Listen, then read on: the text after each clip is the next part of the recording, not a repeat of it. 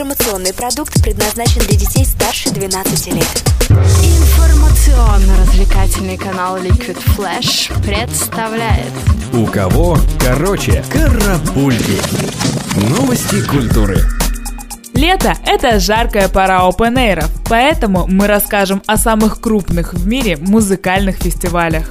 Начнем с ежегодного летнего события в США, которое так и называется – Summerfest.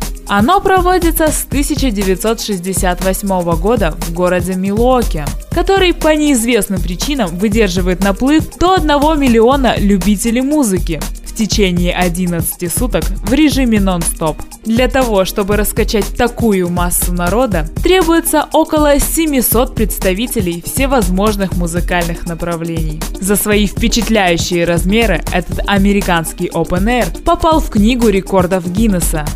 Некогда небольшая тусовка на ферме англичанина Майкла Ивиса превратилась в самый большой в Европе и самый разносторонний фестиваль Гластенбери. Каждый год в течение 45 лет на юго-запад Великобритании стекаются до 500 тысяч человек, чтобы увидеть выступления самых популярных музыкантов, таких как Coldplay, U2, Morrissey, Oasis и многих-многих других.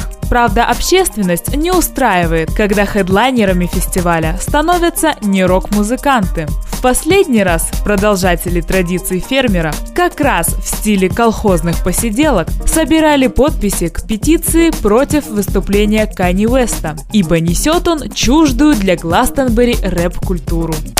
Калифорнийский Качела хоть и проходит не летом, но все равно достоин нашего внимания. Ежедневно на нем присутствует более 90 тысяч человек. Фестиваль проходит в два трехдневных этапа, и в эти шесть музыкальных апрельских дней можно увидеть множество звезд, как на сцене, так и среди зрителей. Этакий бесплатный бонус для простой публики.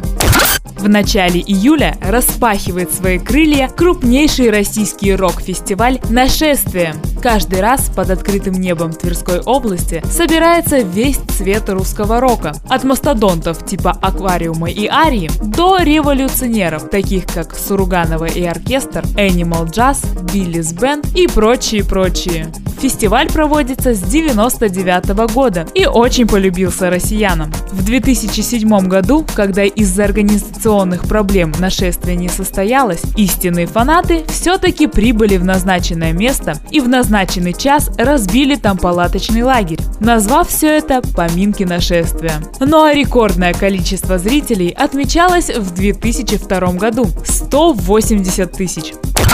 Самым большим фестивалем электронной музыки можно назвать Sensation. Относительно Open Air он достаточно молодой, в этом году отмечает 15-летие. Sensation родом из Амстердама, но начиная с 2005 года он проходил хотя бы по одному разу в 28 странах мира. Его исключительная особенность – это белоснежная одежда как на зрителях, так и на выступающих. Кстати, через неделю после традиционного белого фестиваля проходит Sensation Black, ориентированный на более тяжелую танцевальную музыку. Про другие, не менее достойные фестивали расскажем в следующем выпуске. Карапульки. У кого короче?